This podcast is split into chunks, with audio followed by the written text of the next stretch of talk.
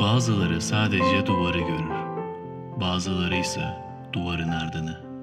Psikiyatri ve duvarın ardı başlıyor. Merhaba herkese, Cengiz benim adım. Yeni bir podcast kaydıyla karşınızdayım. Bugün on yedi Ekim Cumartesi, Ankara'dan bu kaydı gerçekleştiriyorum. Kayda başlamadan önce Ankara'da çok kısa zamanda çıkan iki yangından dolayı psikiyatri servisleri zor duruma düştü. Yangından etkilenen bütün arkadaşlarıma geçmiş olsun diyeyim ve kaydıma bu şekilde başlayayım. Geçen hafta çok enteresan bir seriye başladığımı söylemiştim. Freud vakalarını anlatacaktım. Önce Freud'un ağzından anlatacaktım. Freud nasıl görüyor, bu vakaları nasıl ele alıyor, analitik kuramlarıyla nasıl yorumluyor. Daha sonra da diğer taraftan, diğer bir pencereden daha eleştirel bir gözle bakacaktım. Freud'u çok benimsemeyenler ya da Freud'un analitik kuramı içerisinde yer alıp da bazı yerlerde ondan ayrışanların gözünden vakalara bakmaya çalışacaktım. İlk vakayı anlattıktan sonra güzel tepkiler geldi. İnsanlar gayet memnun olmuştu dinledikleri vakadan. Bana birkaç yerde de işte şey dediler, şu da vardı, bu da vardı, niye söylemedin gibi. Ben de onu onlara ikinci kısma sakladığımı söyledim. Bütün vakaya dair her şeyi ilk bölümde anlatmak istemedim. Bazı yerleri eleştiri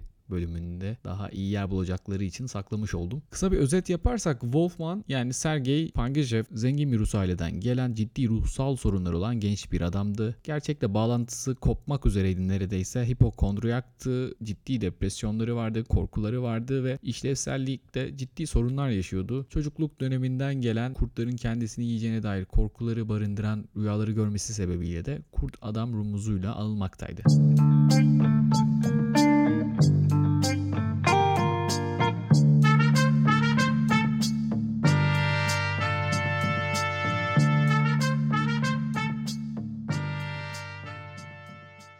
Peki biz bütün hikayeyi Freud'un gözünden okuduk, onun diliyle okuduk. Peki gerçekten kimdi bu adam? Kimdi bu kurt adam? Sergey Pankejev gerçekte neye benziyordu? Freud'un anlattığı kişi miydi? Daha farklı birisi miydi? Bu sorulara birlikte cevap arayalım. Burası bence daha da eğlenceli olacak. bin dokuz yüz yetmiş iki yılında bir psikanalist olan Muriel Gardner, Sergey'in anılarını kaleme almıştı. O dönem için önemli bir kitaptı. Psikanalizi onurlandıran bu dokunaklı metine elbette Freud'un kızı Anna Freud da ön söz yazmıştı. Yani Anna Freud'un ön söz yazdığı bir kitap psikanaliz camiası için oldukça kıymetliydi. Bu hasta diğer hastalardan farklı olarak takibinde de işbirliği yapmak isteyen tek hastaydı. Psikanaliz cemiyetinin el bebek gül bebek baktığı büyüttüğü bir hastaydı. Kurt adamın anılarının yazılmasından sonra onun hakkında birkaç şey daha öğrenmiştik. Enteresan bilgilerdi. Kurt adam Rusya'daki servetini kaybettikten sonra bir sigorta şirketinde kariyerine devam ediyordu ve ilginçtir ki Viyana'da yaşıyordu. Yani neden Viyana'da yaşıyordu? Tabii ki anılarını yazabildiğine göre birileri o civardaki psikanalistler tarafından da kimliği sır değildi. Tabii kimliği sır değilse başka insanlar da Sergey'e ulaşabilirdi, en azından deneyebilirlerdi. Buna cesaret gösterebilen pek insan olmadı. Yalnızca bir kişi vardı. O bize gerçekleri belki de gösterecek kişiydi. Karin Upholzer bir gazeteciydi. bin dokuz yüz yetmiş üç yılında bu kitabı da okuduktan sonra kimdir ya bu kurt adam diye bir aramaya koyulur. Freud'un verdiği isimden yola çıkarak ipuçlarını toplar. Yani Sergey Pankejev ismini vermişti Freud. Tıpkı Anna O'nun Bertha Pappenheim olması gibi harfleri birer kaydırarak bir Rus ismi bulması gerekiyordu Viyana'da yaşayan insanlar arasında. Viyana'daki telefon rehberlerine baktı önce, bulamadı. Sonradan öğreniyoruz ki zaten Sergey'in telefonu yokmuş. Daha sonra adres rehberini araştırdı. Viyana'da daire kiralayanların isimlerinin listelendiği bir rehber buldu ve buradaki tahminleriyle beraber bu bilgileri birleştirerek bir Rus adamı araması ve onu bulması mümkün olmuştu. Evet, heyecanlı bir şeydi. İlk kez Freud'un bütün eserlerinde neredeyse kendine yer bulmuş bir vakayı başkasının gözünden okuyacaktık. Tabii kolay olmadı. Bulduk Sergey'i, hadi gidelim konuşalım. Yok. Önce Gardner'in ve Kurt Esler'in etrafında ördüğü o sıkı güvenlik kordonunu aşması gerekecekti. Çünkü Sigmund Freud arşivlerinden maaş alan bir adamdan bahsediyoruz ve onun onların sözünden çıkması pek mümkün olmayacaktı. Yine de Psikanaliz Derneği dışında birisinin kendini keşfetmesi Sergey'i oldukça heyecanlandırmıştı. Bütün baskılara rağmen Upholzer da ikna edici gazeteciliğiyle beraber onu röportaj konusunda cesaretlendirmişti ve muhteşem bir röportaj başlıyordu. Ama Sergey'in bir tek şartı vardı. Bu röportajlar öldükten sonra yayınlanmalıydı. Neden böyle bir istekte bulunduğunu anlamak çok zor değil. Etrafına bildiğiniz bir güvenlik kordonu örmüş ve yalnızca cemiyetteki insanlarla görüşebilen birisinden ve onların finanse ettiği birisinden bahsediyoruz. Yani bu adam, bu Rus adam neden Viyana'da yaşıyordu ki? E, Viyana ile bağlantısı neydi ki? Bugün hangi hasta analistinin olduğu şehre gidip Onunla tedavi olmak için kalıp analist öldükten sonra da o şehirde yaşamaya devam eder. Yani analist için demeyelim, terapist diyelim buna. Hangi hasta terapistin olduğu şehre yerleşir ve o öldükten sonra da orada devam eder. Bu ancak psikanaliz camiasında mümkün olabilecek bir hadiseydi bence. O yüzden de endişelenmesinde gayet haklı bir taraf vardı. Tabii Kurt Adam vakası psikanaliz camiasında çok uzun zamandır yer aldığı için herkesin de merak ettiği, özellikle analistlerin çok önem verdiği bir isimdi ve Freud'un ölümünden sonra da onun öğrencilerinden bazıları Sergei ile analiz yapmak istedi, onunla tanışmak istedi, konuşmak istedi, popüler birisiydi. Ancak kendisi tedavinin başladığı ilk günden bugüne geçen altmış yılda analistlerin ileri sürdüğü bir iyilik haline kavuşmamıştı. Kendisi bunu böyle söylüyordu. Onların onu iyi ettiği fikrine katılmıyordu. Hatta o kadar garip ilişkileri vardı ki oradaki analistlerle, bir keresinde bir psikanaliz kliniğinde dahi kaldığını söylüyor. Anlaşılan divan sadece seansta kullanılan bir şey değilmiş. Akşamları Sergei'nin yatabildiği bir yatağa da dönüşüyormuş. Enteresan bir ilişki, hasta-terapist ilişkisi, ne derseniz deyin. Sergei kısaca psikanalizin ona iyilikten daha çok kötülüğünün dokunduğunu söylüyor. Freud'un rüyaları yorumlaması içinse oldukça zorlama diye ifade ediyor. Hatta yani adam kendi adını aldığı kurt adam olayıyla ilgili, yani kurt adam denen insan kurtları hiç hatırlamadığını söylüyor. Freud ona anılarının tekrar geleceğini söylemiş olsa dahi bu anılar hiçbir zaman tekrar canlanmamıştı. Freud kurt adamın, yani bu kurt metaforu, yani onu bir metafor olarak, bir sembol olarak ele almıştı ve bütün bunları babası tarafından penetre edilme arzusu ve feminen fantezilerinin onda uyandırdığı kastrasyon kaygısıyla ifade ediyordu. Hatta kronik kabızlığını dahi böyle bir analitik formülasyonla açıklıyordu. Ancak Sergei'nin çok daha basit bir açıklaması vardı. Bir keresinde Sergei analiz seansından önce ishal olmuş ve bir doktor ona cebinden bir şişe çıkarıp vermiş ve işte kalomel demiş bunun adına. İçtikten sonra daha kötü olduğunu söylüyor Sergei. Sonrasında bir başka doktor ona bunu nasıl içtin? Bu atlara verilen bir şey. Sen bunu niye içtin diye söyleyince de durumun ciddiyetini de anlıyor. Zaten sonrasında o kış boyunca bir şey yiyemediğini ve tüm mukoz azarlarının yırtıldığını ifade ediyor. Sonuç ne mi? Kronik kabızlık. O gündür bugündür çekiyorum. Ondan önce pek bir sorunum yoktu. Bu kabızlığım da hiçbir zaman düzelmedi. Her zaman bir lavman yardımıyla bu sorunla baş etmeye çalıştım. Yani analizde kabızlığının giderildiğine dair iddialar vardı. O da pek gerçekçi değilmiş. Peki daha ciddi bir meseleye gelelim. Freud hastanın öyküsünü bin dokuz yüz on dört yılı Ekim ayında yazmaya başlıyor. Hem de bin dokuz yüz on yılında görmeye başladığı bir hastayı. Tamam, bütün o seansları bitmesini bekledi. Peki Ekim ayında yazmaya başladı ve aynı yıl Kasım ayında bitirmişti. Çünkü elinde zaten notları vardı. Peki Freud neden bu kitabın yayınlanmasını dört yıl boyunca istememişti ve neden kendi söylediğine göre kitabın son şekline yalnızca İki paragraf eklemişti? Yani iki paragraf eklemek için dört yıl beklenmeye değer miydi? Değmezdi herhalde. Peki neden beklemişti? Buna bir cevabı yok. Benim bir cevabım olabilir. Çünkü Freud vakada olan her şeyi doğrudan aktaran bir insan değildi. Kendisinin başka türlü bir formülasyonu vardı. Bazı yerleri daha iyi bir zamanda söylüyordu. Bazı yerleri gereksiz buluyordu. Notlar içerisinden, öykünün, hikayenin içerisinden kendi kuramına fayda edecek yerleri seçmeye çalışıyordu. Ve bu da böyle bir editleme süreci gerektiriyordu. O nedenle de beklemesi gerekiyordu. Beklemesinin bence tek sebebi bu. Yani bekledim ama sadece iki paragraf ekledim, valla bir şey de eklemedim demesi de gerçekten çok basit bir açıklama. Çünkü bu hastanın hikayesinin yayınlandığı dönem için çok özel bir anlamı da vardı. Freud açısından özellikle. Çünkü Adler ve Jung'u eleştirmek için kendine kanıtlar sunuyor olmasıydı bu hastanın özelliği. Burada çocukluk cinselliğinin varlığına yönelik bütün kuşkuları bertaraf edecek mantıklı kanıtlar mevcut elinde. O yüzden bekleyip uygun zamanda, uygun yerde bunun yayınlanmasını istiyordu. Bu hastalık vakası on dört on beş kışında işte tedavisi sonlandıktan sonra, kendisi bunu böyle ifade ediyor, Jung'un ve Alfred Adler'in psikanalizin sonuçlarına getirmek istedikleri yorum farklılıklarının etkisi altındayken kaleme alındı. Yani kendi camiasından adamları biraz böyle çeki düzen verip kendi düşüncelerini tekrar bak bu böyledir dedirtmek için beklediğim bir vaka olarak yorumluyor. Tabi burada bırakmıyor, devam ediyor. Yani doğaldır diyor. Tek bir olgu öğrenmek istenilen her şeyi açıklamaz. Yani bir olgudan bütün her şeyi nasıl anlayabiliriz? Sonuçta herkes biriciktir, uniktir. Bir vaka bütün toplumu temsil etmez. Yani bu bugün bir tıp öğrencisine de sorsanız çok rahatlıkla söyleyebileceği bir şey. Çünkü bugün biliyoruz ki biz kanıt piramidi yaptığımızda vaka sunumları en altta yer alır. Yani çok büyük bir kanıt getirmez sizin düşüncelerinizi. En üstte network meta-analiz vardır. Artık o kadar değişti ki o işte vaka sunumlarından yukarıya bir sürü şey çıktı. Ve bugün en tepede meta-analiz var derken onun bile üstü çıktı. Network meta-analizler diyoruz. Belki yakında ondan daha da büyük kanıt piramidinde bir şey çıkacak. Vakalar kıymetsizdir demiyorum ama tek bir vakayla bir şey açıklamaya kalkarsak orada belki art niyet aranabilir. Ama Freud diyor ki yani hani vaka tek, her şeyi açıklamaz. Bir olgu her şeyi açıklamaz da biz deneyimsizliğimiz yüzünden az da yetinmesek ve her şeyi bütünüyle kavramak mümkün olsa tek bir olguyla da her şeyi anlamak mümkün olabilirdi. Devam ediyor. Yani kimi detaylar bana öyle tuhaf ve inanılmaz gelmişti ki bunlara başkalarının inanmasını beklemek konusunda ben de duraksadım. Bu Freud'un en sevdiğim o jargonu. Yani ben bile inanmakta zorlandım. Başkaları bana nasıl inanacak bilmiyorum ama gerçekten ben bir şey yapmıyorum. En saf haliyle anlatıyorum hastanın dediklerini. Yani ona göre hatta hiç tuhaf değildi. O yaşadıklarını anlatıyordu. Benim de hiçbir müdahalem yoktu. Hiçbir etkim yoktu. Bu psikanalizin çok sık eleştirildiği telkin muhabbetine de biraz gönderme yapıyor. Benim telkin ettiğim hiçbir şey yoktu. Çok sevdiği bir tarafa gidiyor. Bu dünyada okulda öğrendiklerimizin sınırlarını aşan daha pek çok şey vardır diye Hamlet'in ikinci perdesi beşinci sahnesinden bir alıntı yapıyor. Yine Shakespeare'inden bir alıntı yapıyor ve bu cümleyi hatırlatmaktan başka bir şey elinden gelmediğini söylüyor.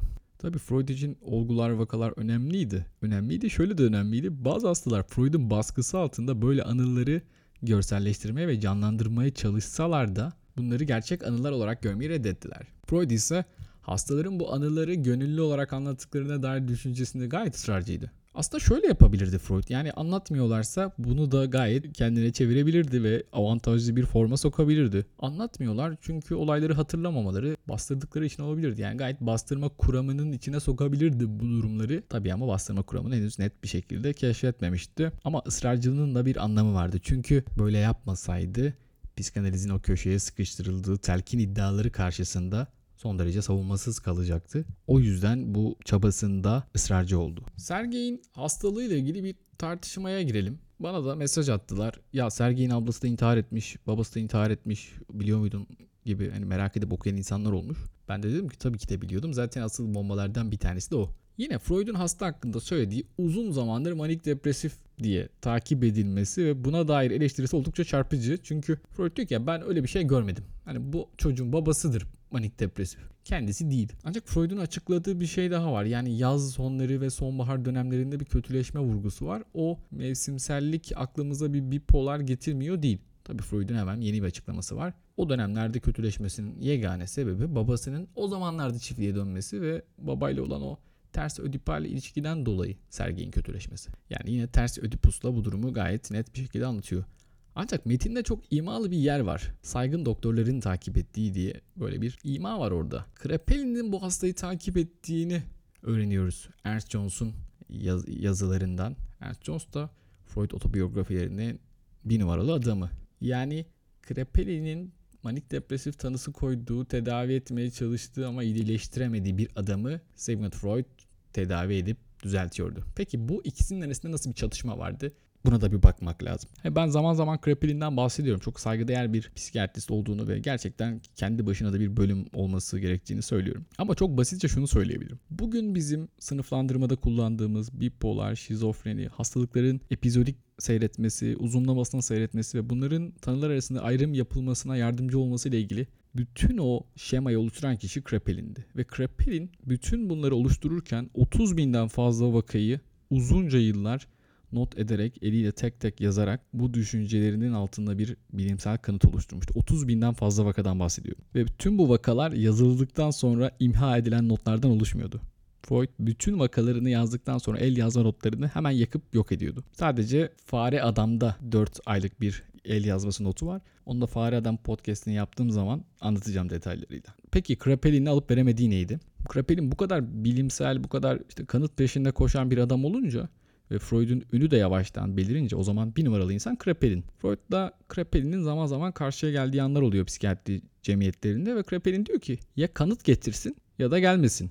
Böyle söyleyince Freud zaten gelemez oldu. Kraepelin'in orada çok büyük bir ağırlığı vardı ve kendi psikanaliz cemiyetini kurdu ve kendi anlatılarını oradan sürdürmeye başladı. Peki bu hasta manik depresif olabilir miydi? Bence olabilirdi. Niye bunu söylüyorum? Çünkü bu hastanın babası uyku ilaçları alarak intihar ediyor. Ablası yine bir takım ilaçlar alarak intihar ediyor. Amcasında yine bir intihar öyküsü var. Ve mevsimsellik var. Uzun süren bir depresyon var. İyileşmeyen, tedaviye çok yanıt vermeyen bir depresyon var. E niye bipolar olmasın ki? Yani bunu olmaz demek çok zor.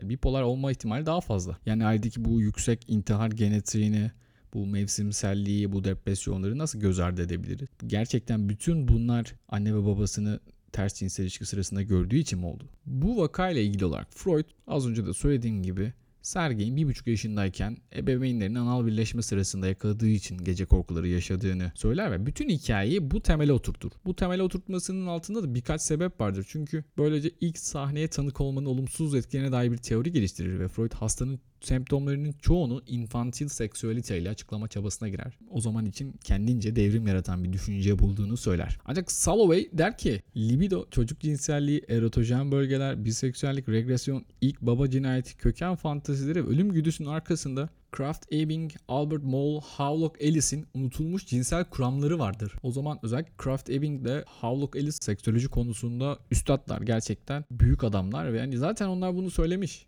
Yani Freud'dan önce söyleyenler de var. Yine Sanford Bell bin dokuz yüz ikide diyor ki ya seks ve aşk duygusu düşünülenin aksine ilk kez ortaya ergenlikte falan çıkmaz. Bunun tezahürlerini yüzlerce çocukta gözlemleyen önyargısız bir zihinle anlayabiliriz diyor. Zaten hani hastanın kendisi de bizzat olmak üzere sonra birçok hikayede bu spekülasyonların geçerliliğinin mümkün olmadığına işaret ediyor. Çünkü hastanın o dönem yine ruhsal rahatsızlığını doğrudan izah edebilecek başka bir delil daha var elimizde. Hani madem o zihni Sherlock'u Freud, biz de yaparız bu Sherlock'u diyor. Eleştirenler işte Oppolzer'lar, diğer eleştirenler kimler bunlar? Michael Borch, Jacobson, Tonu Şamdaşni. Hemen topluyoruz ipuçlarını. Bazılarını Freud'un yazdıklarından, bazılarını sonradan duyduğu hikayelerden, gördüğü belgelerden. Sergei'nin rüyaları gördüğü dönemde sıtma hastalığı var ve Freud kabusların ve korkuların bu hastalıkla ilgili olan ateşli hali nedeniyle ortaya çıkmış olabileceği üzerinde pek durmaz. Çünkü o çocukluk çağı cinselliğini anlatmak isteyecektir. O infantil seksüelite, o ters ödüpusu, eşcinselliği onları söylemek isteyecektir. Tüm bunları sıtmayla açıklarsak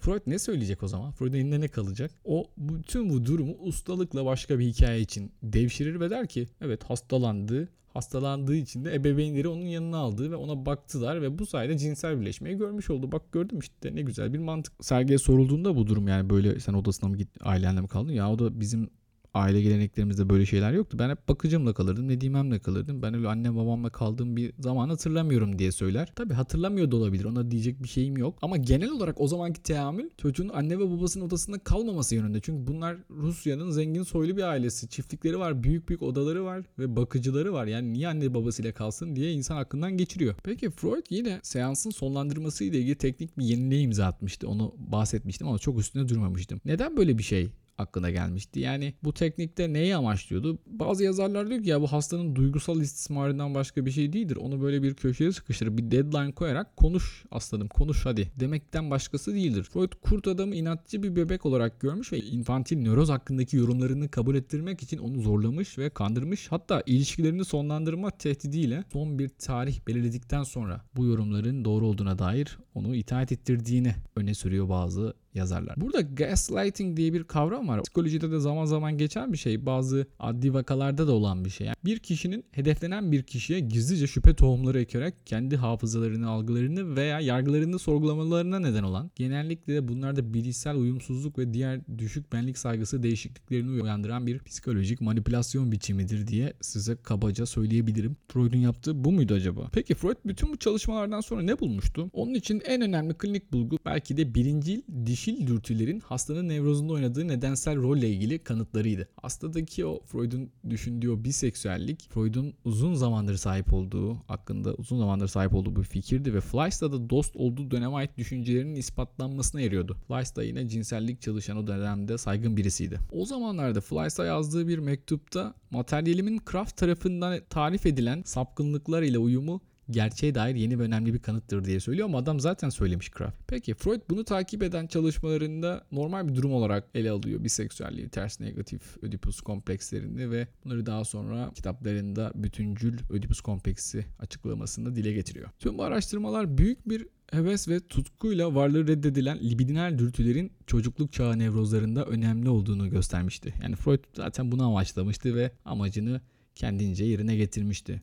Çocuğun henüz bilincinde olmadığı ve bu yüzden de onun için bir anlam ifade etmeyen şeyler olduğunu söylüyordu. Bunu da hani kültürel amaçlarından yoksunlukla açıklıyordu. Yani kültürden, aileden, dinden, çevreden bağımsız bir şeydi. Bu atalardan kalma filogenetik bir mirastı ve bunu söyleyerek de tekrar Darwin'e bir gönderme yapıyor. Çünkü kendisini de Kopernik ve Darwin gibi büyük bilim devrimi yapanlarının yanında gören birisinden bahsediyoruz. Kendisi bilinç dışını keşfeden bir Christophe Colomb'du. Aynı zamanda beynin bir biyoloğuydu. Darwin gibi. Aynı zamanda zihnin bir dedektifiydi. Tıpkı Sherlock gibi. Ya da acaba Freud sıklıkla okuduğunu dile getirdiği Shakespeare'in iyi bir replikası mıydı? Cevabı zor bir soru. Freud'un Nobel ödülü beklerken Goethe Edebiyat Ödülü aldığını da tam da burada belirtmek isterim. Peki Freud bu cinsellikle ilgili açıklamaları söylerken niye bu kadar ısrarcıydı ya da yapılan açıklamalar o dönemde nasıl bu kadar büyük karşılık buldu? Ne oldu da böyle oldu? Bu konuya size sosyoloji okumalarımdan bir cevap vermek istiyorum. Tek taraflı okuduğumu düşünmeyin diye de özellikle belirttim bunu. Seksle ilgili konular Batılıların kafasını kurcalıyordu ve bütün bu kafalarındaki karışıklığın belki de can damarıydı. Ama yirminci yüzyıla kadar daha çok dinin ve ahlak felsefesinin bir kaygısı olmuştu. O nedenle de böyle tıpta ya da diğer mesleklerde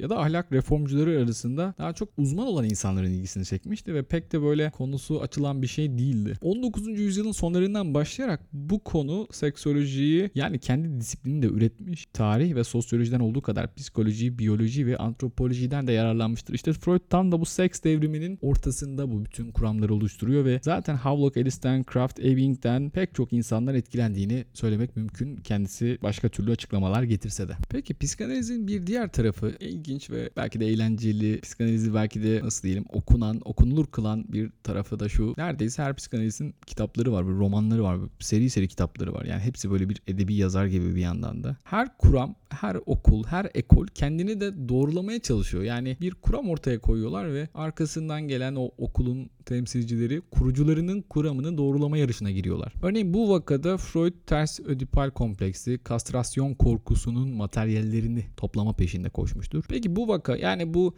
Sergey kurt adam Freud'a değil de Jung'a gitse ne yapardı? Jung giderdi, arketipler bulurdu muhtemelen. Otto Rank ne yapardı? Yani bu ayrılma kaygısından başka bir şey değillerdi. Adler her zaman baktığı yerden bu eril bir güç gösterisi, maskülen bir çaba ve muhtemelen inferiority ya da aşağılık kompleksinden başka bir şey değildi der. Horneyciler ise idealleştiren imgeler diye açıklamaya çalışırdı bu vakayı. Peki Descartes'in sağduyu ve şüphecilik arasında gidip gelen kötü cinni belki bilirsiniz. O da hep de buralarda bir yerdedir. Ancak kötü cinden nefret ettiklerini fazlasıyla belli eden ve söylediklerinden fazlasıyla da emin olan insanlar vardır. Bunlar da bazıları analitik kuramcılar olduğunu söylemek mümkün. Belki de onlar Descartes'in meşhur o söylediği "düşünüyorum o halde varım" cümlesini hasta anlatmıyorsa benim düşündüklerim var. Ya da benim düşündüklerimi anlatana kadar bekleyeceğim. Ya da benim düşündüklerimi anlatmazsan bak sana şu güne kadar mühlet veriyorum. O zamana kadar anlatmazsan seni bir daha görmeyeceğim diye revize etmiş olabilirler. Ya da tıpkı Freud'un Jung'a söylediği gibi doğru çünkü ben düşündüm diyebilirler. Descartes iki artı ikinin dört ettiğinden bile emin değilken, yani bütün bu klasik bir bilgimize bile şüpheyle yaklaşırken, yani matematiğin o toplamasına bile şüpheyle yaklaşırken biz bir anal cinselliğe şahit olduğu, sözde şahit olduğunu düşündüğümüz bir hastanın bütün bu psikopatolojisini onun üzerinden açıklamaya çalışıyoruz. Okurken keyifli, tartışırken keyifli, fikir yürütmek, mantık yürütmek eğlenceli. Evet, ona diyecek hiçbir şeyim yok. Ancak belki de oğlancılık, sadizm, mazoşizm, fetişizm, ensest, bu anal cinsellik ya sadece yazarın fantezileri ise bilmek zor. Buraya kadar dinleyen herkese teşekkür ederim. Kendinize iyi bakın. Hoşça kalın.